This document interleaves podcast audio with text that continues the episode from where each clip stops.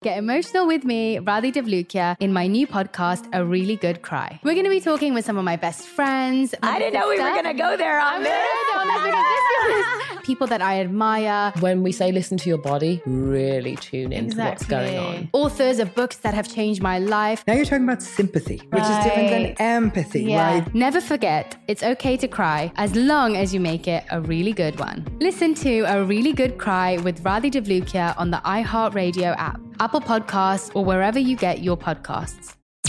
I'm Tamika D. Mallory. And it's your boy, my son, the General. And we are your hosts of TMI. And catch us every Wednesday on the Black Effect Network, breaking down social and civil rights issues, pop culture, and politics in hopes of pushing our culture forward to make the world a better place for generations to come. Listen to TMI on the Black Effect Podcast Network, iHeartRadio app, Apple Podcasts, or wherever you get your podcasts. That's right. Every week on Talk Easy with Sam Fragoso, I invite an artist, writer, or politician to come to the table and speak from the heart in ways you probably haven't heard from them before. Some of my favorites are with Tom Hanks, Questlove, and Cate Blanchett. In recent weeks, I talked to actor Dan Levy, director Ava DuVernay, and the editor of The New Yorker, David Remnick. You can listen to Talk Easy on the iHeartRadio app, Apple Podcasts, or wherever you get your podcasts.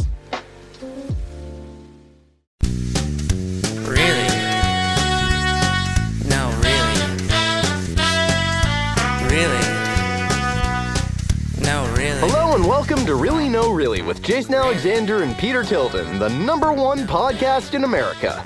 Thinks it would be just great if you subscribe to this one.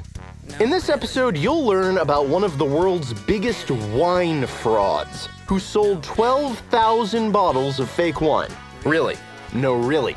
You'll learn about the secretive black market for wine, the correct way to taste and authenticate wine, and how wine and organized crime goes together like Chablis and Brie. And now here are two guys who go together like vanilla and kale, Jason Alexander and Peter Tilden. You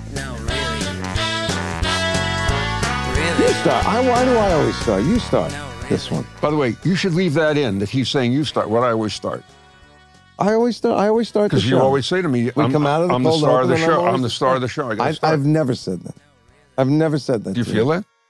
Yes, but I wouldn't say it. That's okay, rude. exactly. So here we go. I'll do you. I'll do you. Here we go. Ready, Laurie? Here's how Jason starts every episode.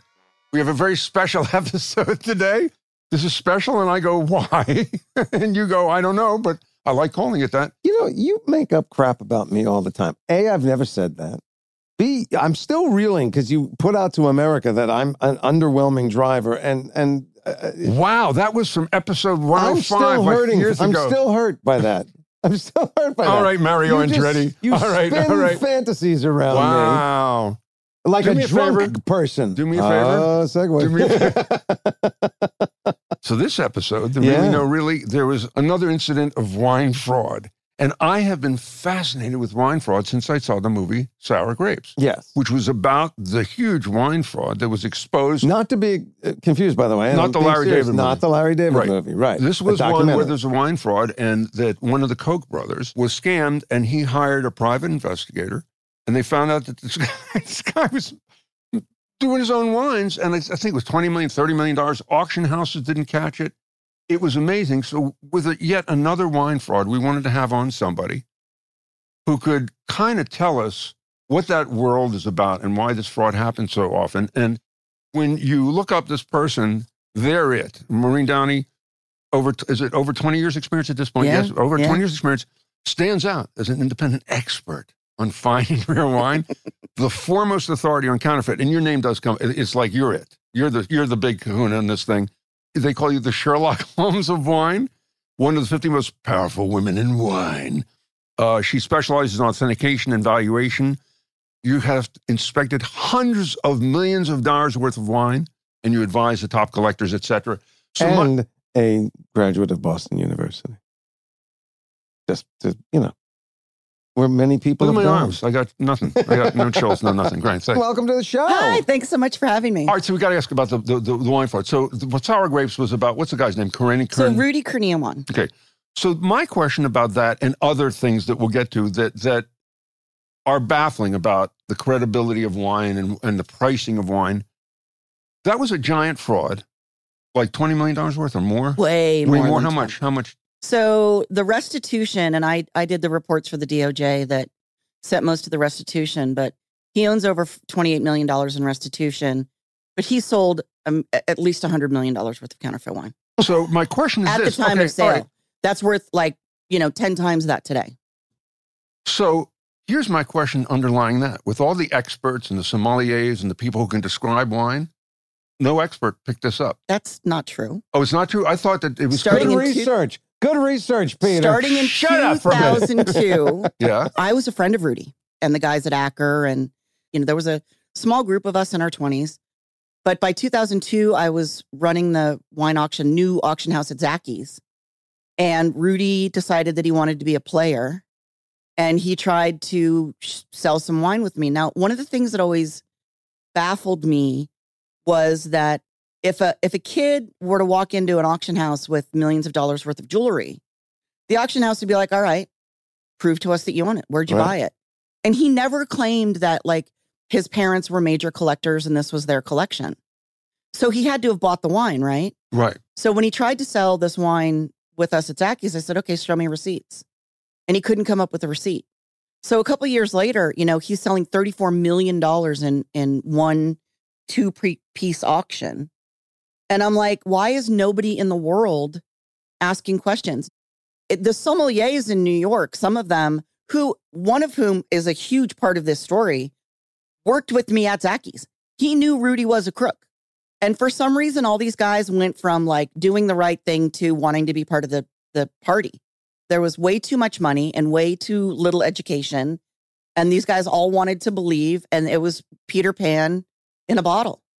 And it, it was, What a but it was also, it was lots of drugs. It was lots of hookers. Like it, it is, This is the Wolf of Wine Street. it is basically. 100%. Wow. Yeah. Yeah. So they were all. A lot of people were all in because they were benefiting in a big way. I said that Rudy was doing this in 2002. Bill Koch had had a suit. So I started working with Bill's investigators in 08 and with the FBI in 08. Did nobody know? Of course they knew. We knew in 2002. We knew that that the that the guys at the auction house where he sold the wine were chandelier bidding and and putting fake underbids in their book. It was an open secret. So and you know, don't talk to me about sommeliers. Like, really? Sommeliers do not because you study wine does not mean that you know how to authenticate old and rare bottles. And even if you do know about old and rare wine, if you were to take a case of bottles and put them in a cellar in perfect condition, 12 bottles, and come back to them 50 years later, they're all going to be totally different. Think of triplets. Separate triplets at birth, right? Bring them back when they're 60 years old. They're not going to have a whole, whole lot in common, right? So anybody that's like, oh, well, I can tell that that's counterfeit because I tasted it. There's no way. Bullshit. Yeah, yeah. Well, I love you. See, Ooh. I'm liking, I'm Yeah. liking you already. I'm laughing because there was, and I'm telling you, you know all these stories, but I wanted to prepare. So Balthazar Restaurant, I read that there was an incident in 2000, whatever, 2002, I think, where uh, um, a table full of executives, wine connoisseurs, ordered a bottle. And at another table was a couple celebrating like their first anniversary, and they ordered the cheapest bottle, which was $12, $12 a bottle. And the uh, restaurant accidentally mixed them up. And the table, of course, that got the $12 bottle, which was expecting this $2,000, uh, I don't remember what it was, where they, you know, it has this and it has a mouthfeel and it has a that and blah, blah, blah. And then when they pointed it out to the table, to the table, we'd made a horrible mistake. The head of the party went, you know, I knew, I knew Right. something I don't understand the story to begin with. If I've ordered a two thousand dollar bottle of wine, they don't bring the wine to the table, This so I can more. read that it's not how- Fleischmann's wine. Right. From how do you? What they just let the guy pour and go? I assume this is from the two thousand dollar bottle. I don't understand the I don't story. know how bosses are. I don't know how this could be. I I, don't, that doesn't make any sense to me. I mean, if I'm going to order an expensive bottle, bring it over to the table, open it at the table, pour it at the table. Yeah. I don't want any because I know the shenanigans that can happen, right? Like that, you know. The, hey, but God bless the twelve dollar bottle people. oh, they went out.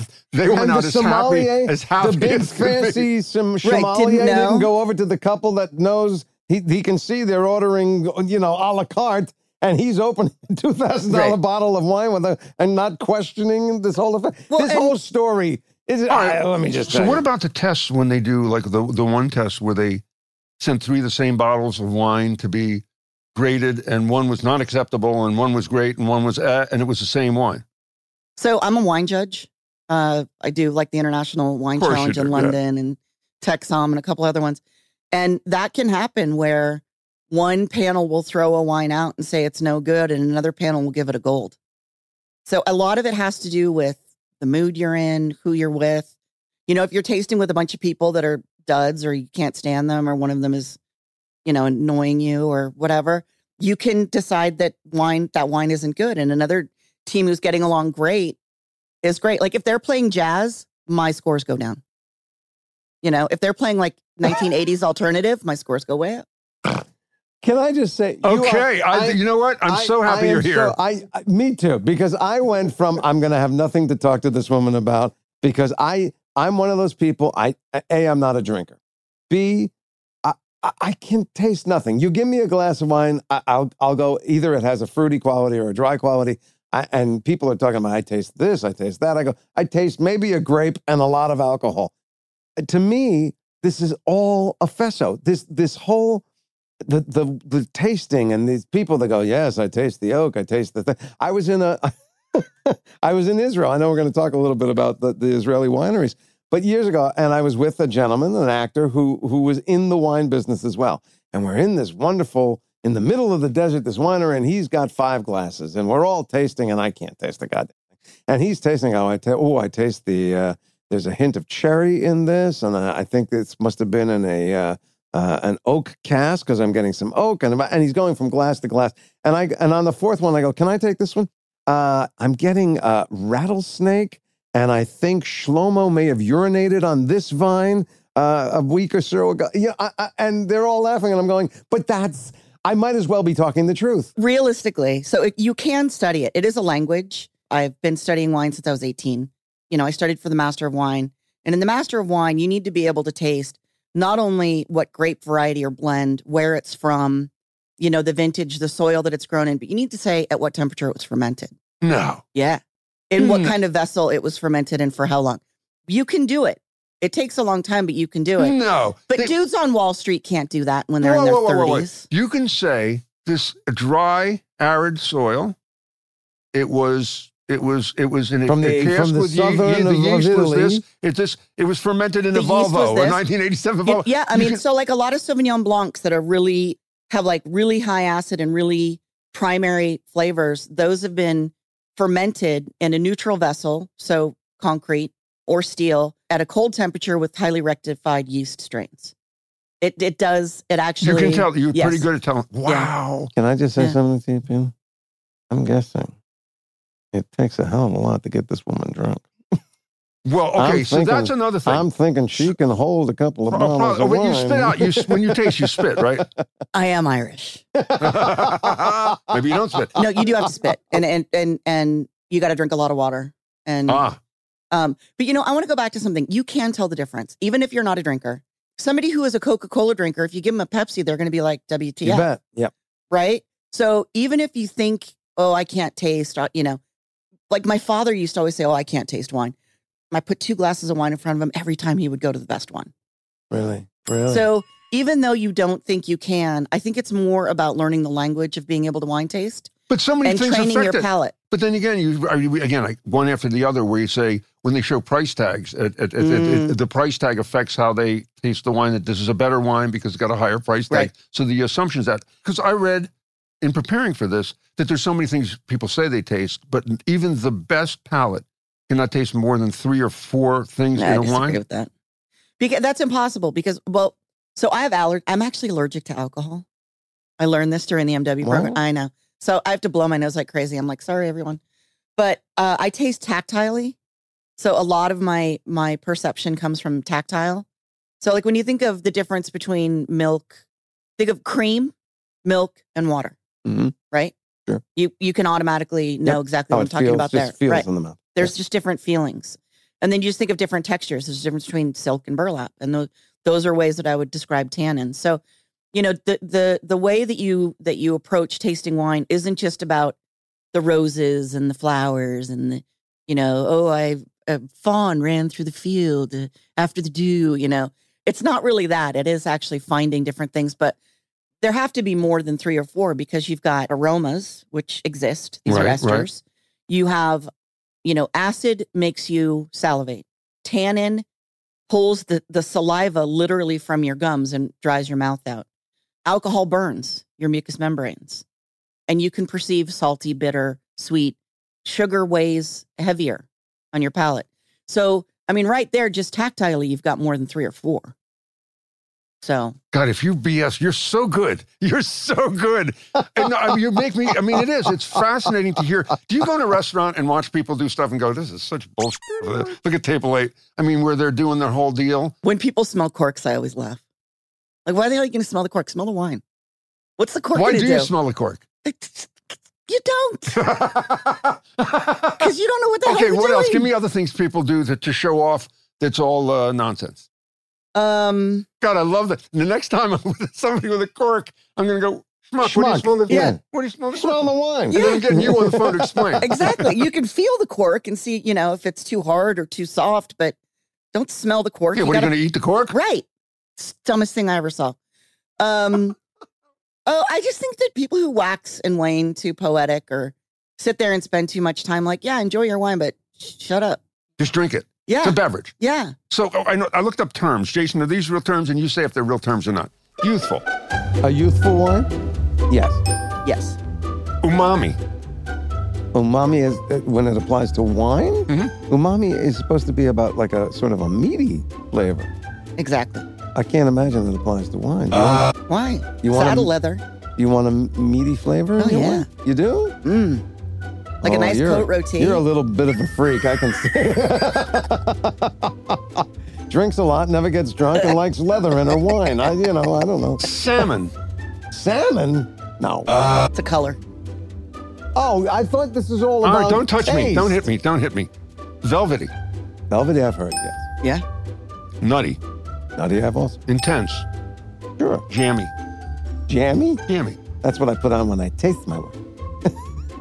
Is it Put on my jammy? jammy. Yeah. Jam- A lot of New World wine is jammy. And really, what does that really mean? sweet What's- fruit, like Ah. cooked fruit. Uh huh. Tempting. Is it descriptor? Tempting? I guess. Cerebral? Cerebral? They call wine Okay. cere- If you call wine cerebral, that's like this really sucks, but I have to think about it a lot. That's they- like trying to find something nice to say. Yeah. contemplative. Same thing. so these are real terms, but they're Well, if you're a winemaker and somebody's like, your wine is very cerebral, like, I don't want you to be, I want you to see it's delicious. Can I ask a question? How, how much time did you spend on this? I compiling know. I just wanted because these were soulful. Did you go to one site and you pull it off? This is this is Get out, ridiculous. get out. Were you drunk Get when out. you did this? Get out.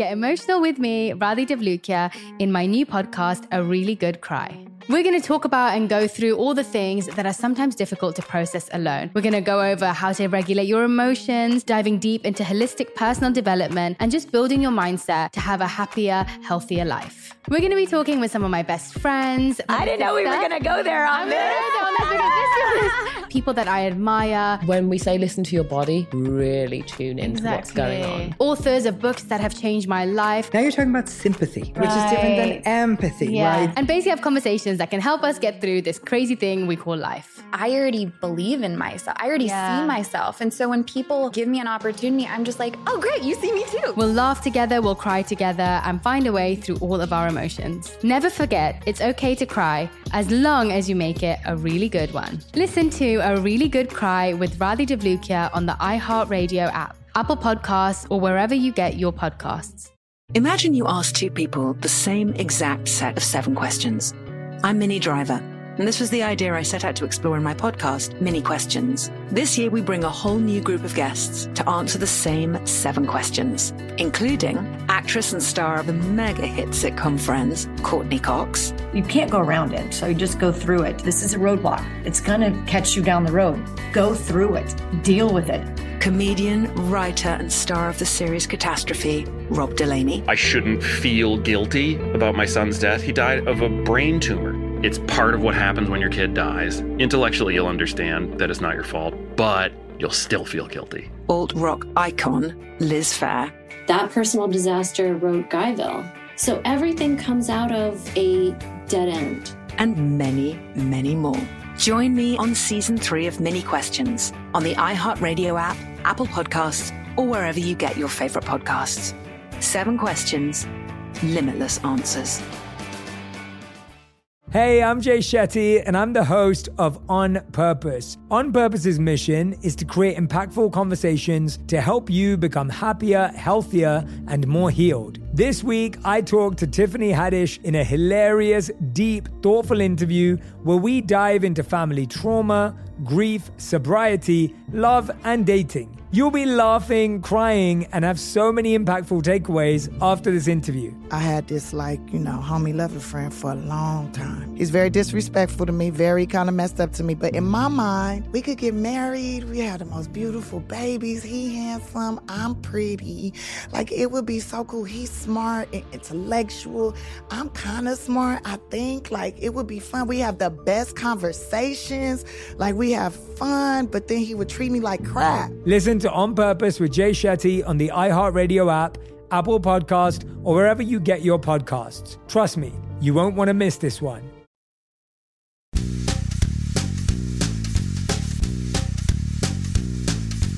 So I was watching a little bit of of um, Bill Koch was being interviewed by this, Mhm. and it was about the Thomas Jefferson bottles, the, the faux John Yep. Thomas.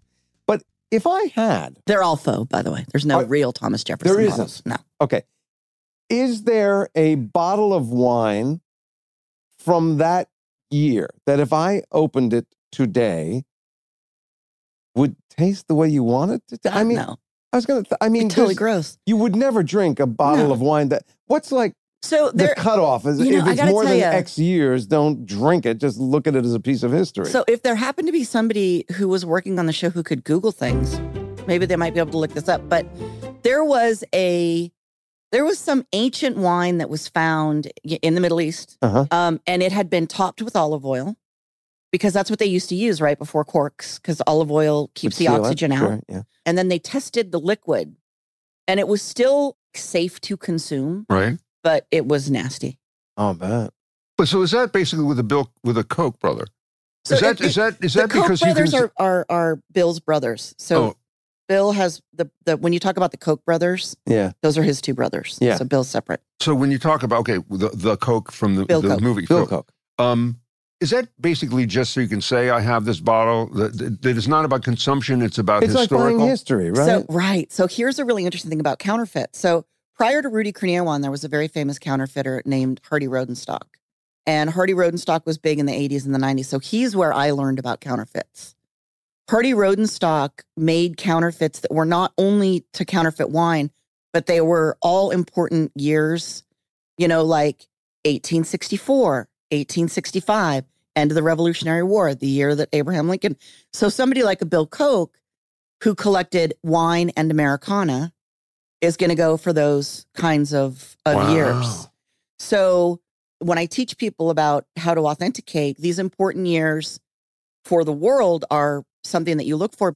Somebody, Sotheby's or Christie's, did a did a big, spent a lot of money, and and established that people who collect wine are the most likely to collect something else, at least something else. So people who collect Very wine smart. rarely only collect They're wine. doing art. They're doing historical Right. historical stuff. Wow. Right. So Bill Koch was collecting Americana. So for him, that was part of Americana. And it was realized because his Americana was going to the Elizabeth Gardner Museum in Boston, and they're the ones that fact checked it. But it was interesting. I'd been trying to get a hold of him since 2006 for Rudy Kurniawan bottles that he bought that I that I knew were just fake as could be. So And he never responded. um, no, but I ended up testifying about them in court for him. So when you're looking at a bottle of wine, whether it's historic BS or whether it's a real date from way back, can't you do auth- authentication of the label, the bottle, how bottles were made at that point, where they were made at that point? It's exactly what I do. Ah. So, and people are always like, "Well, do you test the liquid?" I'm like, "No," because if you test the liquid, if it's a twenty thousand dollar bottle and I'm testing the liquid now, Yeah. now what? You know, and or Although they have a thing called a rabbit, and you can don't Yeah. even have to open the cork. The I know. For, I know about wine. Look I at know this. Wait wine. a minute. Listen. Thanks for your contribution. Yeah, yeah. well, No. Mr. Ex- the expert. Carry on with your thought. I just thought you might not You be cut aware. me up. You Cut might me not up have been aware. research. Thank you for that, No, Jay. Wow. It's my pleasure. Wow, thank you. I like to contribute. Um, yeah, you know, but nobody can. How do you test that? I mean, you got to have a, a control. So, how many controls of 1945 Mouton are there? You know, there's a lot of counterfeit bottles out there, and allegedly somebody peed in the vat. FYI. Ooh, of the real wine. Wow. Um, yeah, pissed off worker. I wonder if that guy in, in Israel would have tasted. Does that make it more valuable or less? Less valuable? How much fraud is that? How, what do you think in the wine world? So, according to the WHO, more than 25% of all alcohol consumed in the world is illicit. So, about 20% of wine is counterfeit. In the fine and rare sector in the upper, you know, echelon, we're looking at 10, about 10%. And what's interesting is that so yeah, I when when we authenticate a bottle, we look at the glass and the paper and the glue. You know, it, does the paper react to UV light? Because if so, you can date it to Right. a particular time. But in the wake of the Rudy Kurniawan fraud, most producers in the world went away from plate pressed labels to digital labels. And unfortunately, organized crime can buy a digital printer fairly cheaply. So now we've just got and and you know, if they get caught making counterfeit wine, nobody really cares. If they get caught human trafficking, they're going to go to jail. So organized crime has gotten into the game, and so the the the world of of counterfeits has actually gotten worse, not better. So there's a, there's a uh, Screaming Eagle wine. It now has an interactive authentication code that you type in or in a phone number to call, and it, it's so you're going to be. I mean, what it, does it? Does that work? I mean, what if what I'm are- this close to the bottle, doing? yeah, I already own it. right. I have a problem in my hand, not an not an investment. So I've been working on a on a Web three blockchain solution that where people can actually get the information online prior to sale, whether it's a primary sale or a secondary market sale, and the producers can actually track through the supply chain. The wine supply chain is one of the most opaque in the world, in the world, because everybody's secretive. The supply is so limited and the demand is so great. I mean, they are never going to make more bottles of the wine that they can. If a vineyard is as big as this room, it's never going to get bigger. That by law, Mhm. they can't grow it, um, especially in the old world. Mm-hmm. So supply is is static and demand is growing. So the the supply chains have gotten totally opaque. The gray market is huge. So producers can't even control where their bottles go. Um, and anything that you can scan on a label just substantiates a counterfeit refill. So, you know, people are are collecting empty bottles and refilling them and reselling them. So we gotta we gotta address the solution before people actually buy. Nobody goes to the wine store and says, okay, I'm gonna spend fifty thousand dollars today. They do it from behind a desk, you know? They do it on the phone. So with organized crime involved now in a bigger way, does it make your job tougher or scarier or more fraught with problems? Um, you know, it is interesting. We found a rattlesnake in our house in Sonoma the other week, two weeks ago. and it was right Wow. after I made a post about Rudy's back in, in, business. your house? In your house? In the pantry on a high shelf. Wow. Crazy, right? Apparently, um Wait, my, back up. You were going in for some Triscuits. You opened the thing, and there's my a, niece was and heard the rattling. And my my boyfriend's a bit of a prankster. He's a Boston guy. Uh-huh. And, you know, they immediately started calling, like, tell, tell us that rattlesnake is a prank. And I'm like, not a prank. Close the door. Yikes, oh. Call 911. You know, it, it, we're on a big piece of land. So, but in 25 years, we've never seen a snake there. So things like that make me wonder. I have been physically assaulted. So, um, Really? yeah. And, you know, if I'd have just put my shoulder down, I could have taken the guy out. But, um, does it yeah. concern you? Does it? you, do you have to? I take bodyguards to some big, big tastings. But you know, hey, when it when my time's up, my time's up. You know, I'm just gonna keep doing what I do. Wow, that's pretty cavalier. Cover me. I'm interviewing I Maureen. would, yeah. Wow, Maureen. That's that's frightening. You know, uh, anecdotally, you and I may be now on the list. because I'm not still doing mine. Because I gave an open forum, so the- let's get some other people After the- in here to t- point counterpoint kind of thing. Let me ask, Maureen, wow. i- i- is there a difference I should care about between a $30 bottle of wine and a $200 bottle of wine? What is there a value difference, an experiential difference that justifies that change in price, or do you get just as much joy? From, uh, you know, uh, is everything you're going to get from the two hundred dollar bottle available in a thirty dollar variety? So, a car will get you from point A to point B. Whether you're going to spend more money and get an Audi or more money and get a Bugatti is really the question. Like, Mhm. what are your priorities? I don't drink a whole lot of $20 bottles of wine. Actually, I do Sauvignon Blanc, but for the most part, I would prefer to have a gin and soda and wait for good wine. Mhm. For people who don't, who are not looking for the difference, if I put a $20 bottle and a $200 bottle in front of you, you would be able to tell. you would. You would. You would. Even, yeah. And and so for someone who's looking for that experience, the price is absolutely justified. 100%. Uh-huh. That You makes know, sense. Makes sense. I have to say, I have. Uh, I don't know if you know this, Peter. Uh, we have a very healthy uh, crop of grapes in my backyard.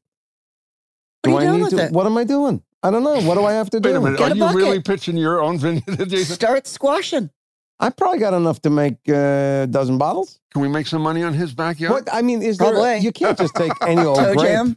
I mean, can anybody just take their backyard grape and crush them and go, "Whippy! I made a wine." Yeah. I mean, they do it in prison. They call it hooch, but yeah. if they can do it in prison, they can do it in your backyard. Well, then I've got a leg up. So how many Export Cocoa has bottles? So how many bottles? I always look at vineyard. Like we're when I, I go to another country, my wife and I'll see a vineyard, and it looks like a hillside with the stuff on there.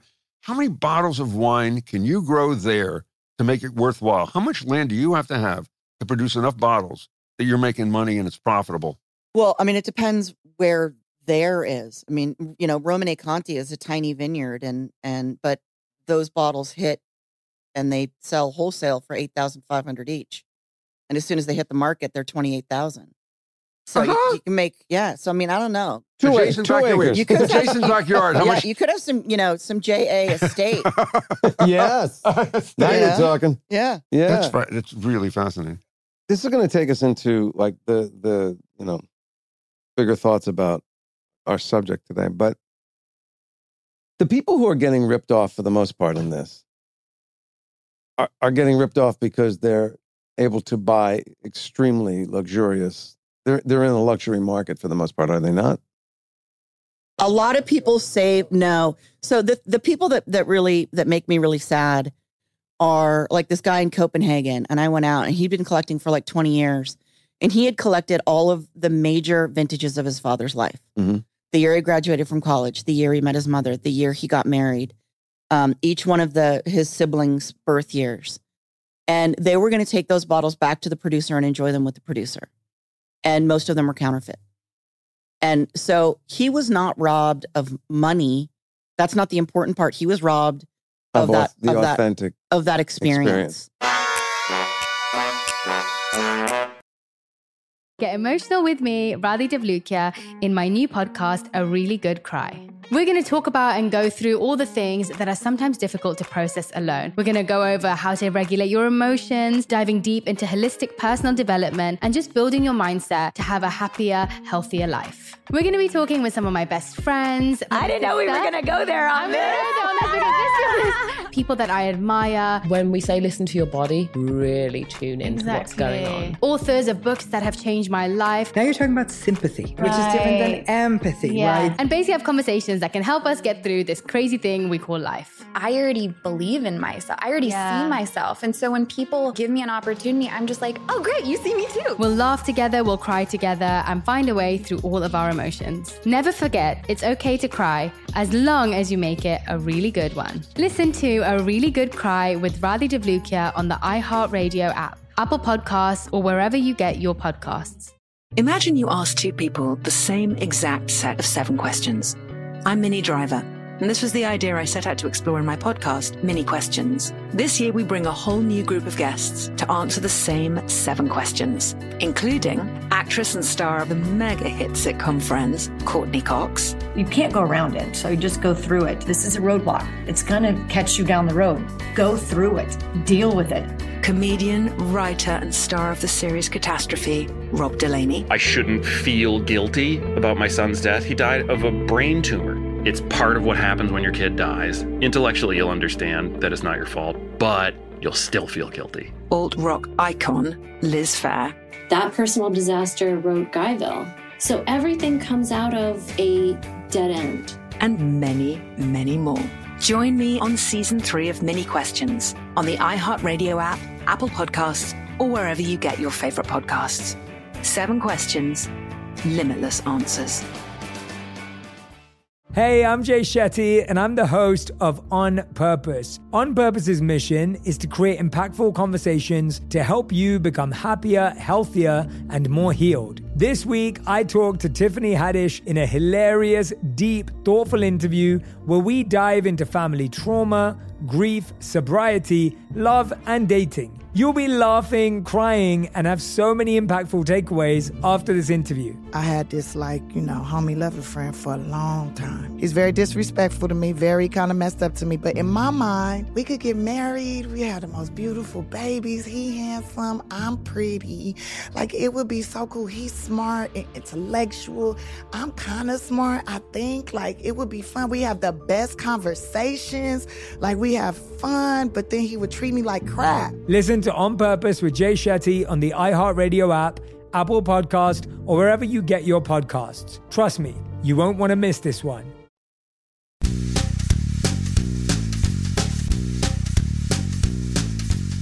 I feel like, and I, I felt a little of this watching some of the documentaries, where I went, listen, I, I I'm not happy that these people are being ripped off. I I, I don't condone that at all. But I'm I'm also kind of like caveat emptor, man. I, I mean, you know, you're when I hear somebody is is out 48 million from their bogus wine purchases, I go, well, you know what? Maybe that 48 million could have gone to some other things. Well, and also, uh, you know, at the time, at the point that you're you're getting ripped off for 20 million bucks, like, dude, get an expert. Yeah. Like, would you really buy that much art without usually, asking okay, an so expert? let's leave. Come on. Usually, what we do after the guest is, is expand the topic a bit. We're going to go to fashion and luxury, but we'll do it with you here. So, art, same same thing as far as authenticity. But what's really interesting is I started. I was going to compare it to the fashion industry, and I started wondering why people buy luxury. And the luxury market has exploded. Um, oh, almost thirty percent of people who buy luxury make under fifty thousand dollars a year and can't afford it. And they want it because of the authenticity and how it makes them feel. But There's that endorphin connection, which Right. is really amazing. And that's certain people. And you know what's interesting is that there was a very interesting study done in Australia. And women who wear fake bags and fake watches tend to cheat more often. Because because there it's not about If they- authenticity. yes. correct. And the weird Yeah. thing about that, then you look at the role models that these people look at.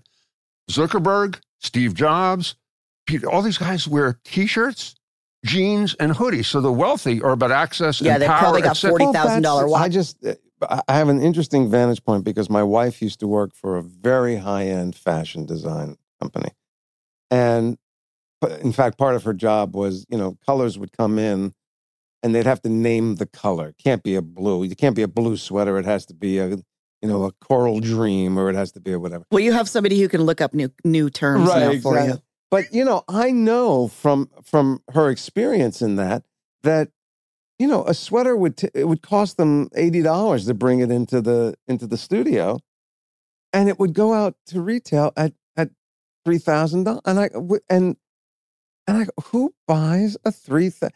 Now, as a sweater, I go maybe there's a sweater that is uh, you know if it's really a great looking sweater and you need a sweater.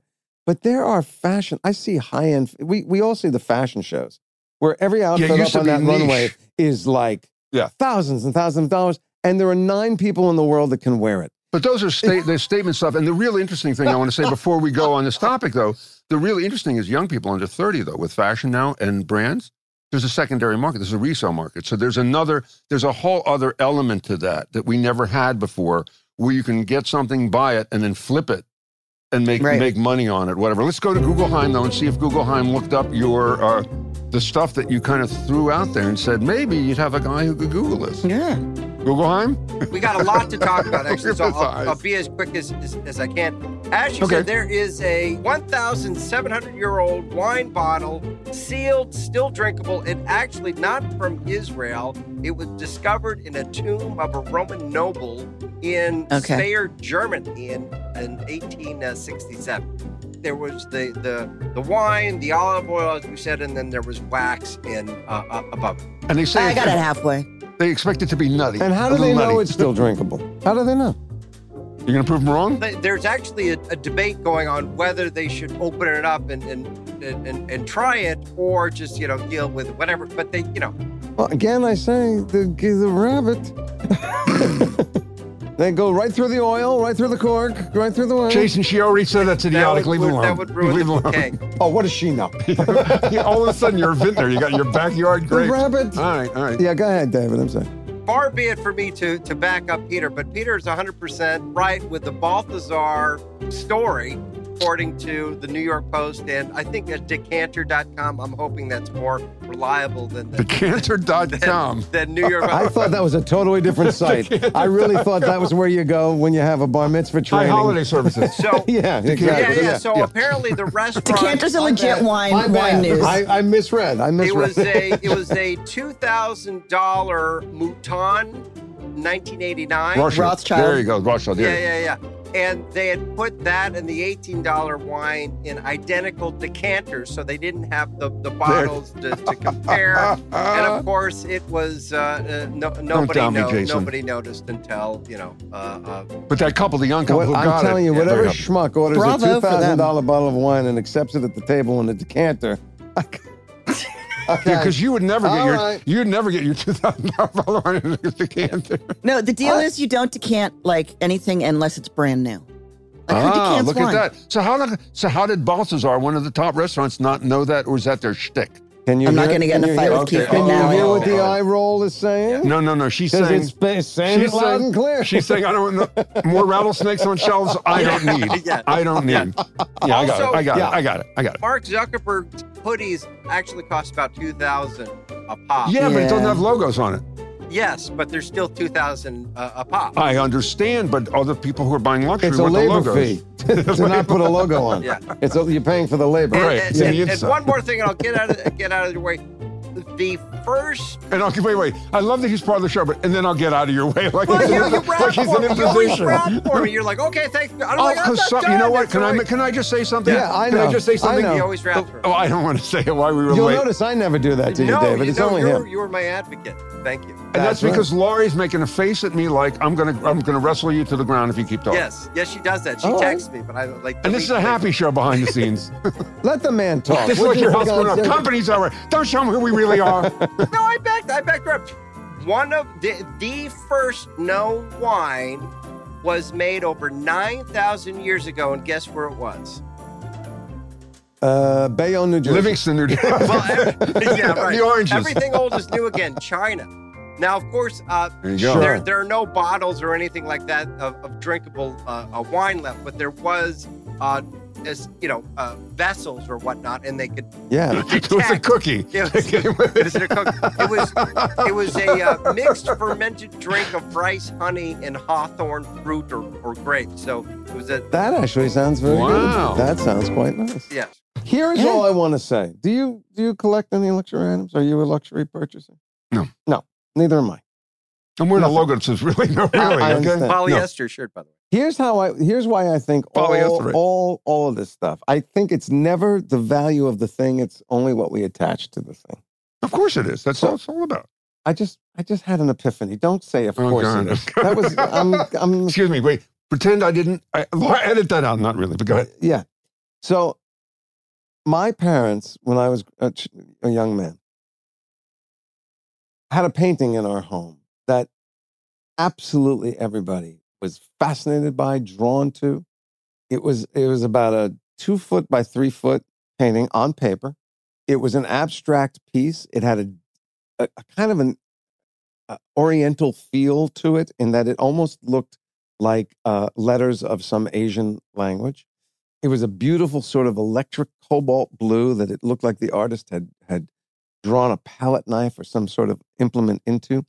And people would ask, who was the artist? Where did you get this? What was the value? And my parents would talk about that they had this in an auction house. It was actually one of the most expensive items they'd ever bought, that it, that, that it was a, a young and unknown artist.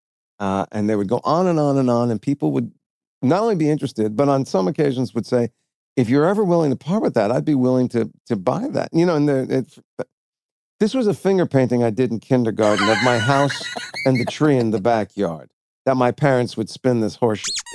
And and nobody didn't think that it had the value that they said. And they so people project. Look, we feel like we need expertise. There's chaos in the world.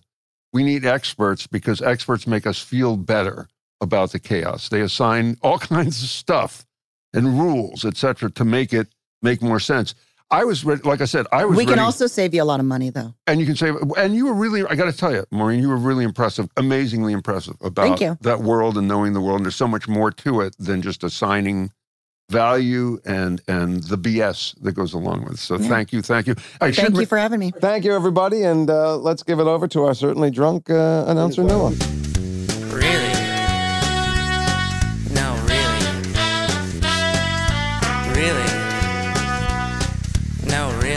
Another episode of Really No Really comes to a close, I know you're wondering who are the largest consumers of wine. Well, I'll give you the answer in just a moment, but first, let's thank our guest, Maureen Downey, the Sherlock Holmes of wine. Follow Maureen Downey on Instagram at X at MOEVino and on the web at chaiconsulting.com and winefraud.com. You can find us online at reallynoreally.com. We're also on Instagram, YouTube, TikTok, and threads at Really No Really Podcast. Please check out our full episodes on YouTube, hit that subscribe button, and tick that bell so you're updated when we release new videos. And thank you for listening, subscribing, and sharing the show. We release new episodes every Tuesday, so make sure to follow us on the iHeartRadio app, Apple Podcasts, or wherever you get your podcasts. And now, the world's largest wine consumers per person are reportedly the residents of Vatican City, with each person drinking around 19 and a half gallons per year. Didn't know that the College of Cardinals was big on ragers, but you learn something new every day.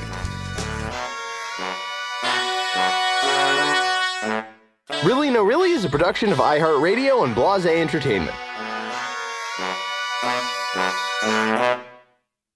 Get emotional with me, Radhi Devlukia, in my new podcast, A Really Good Cry. We're going to be talking with some of my best friends. I didn't know we were gonna go there on I'm this. go there this is people that I admire. When we say listen to your body, really tune into what's going on. Authors of books that have changed my life. Now you're talking about sympathy, which is different than empathy, Yeah. right? Never forget, it's okay to cry as long as you make it a really good one. Listen to A Really Good Cry with Radhi Devlukia on the iHeartRadio app, Apple Podcasts, or wherever you get your podcasts.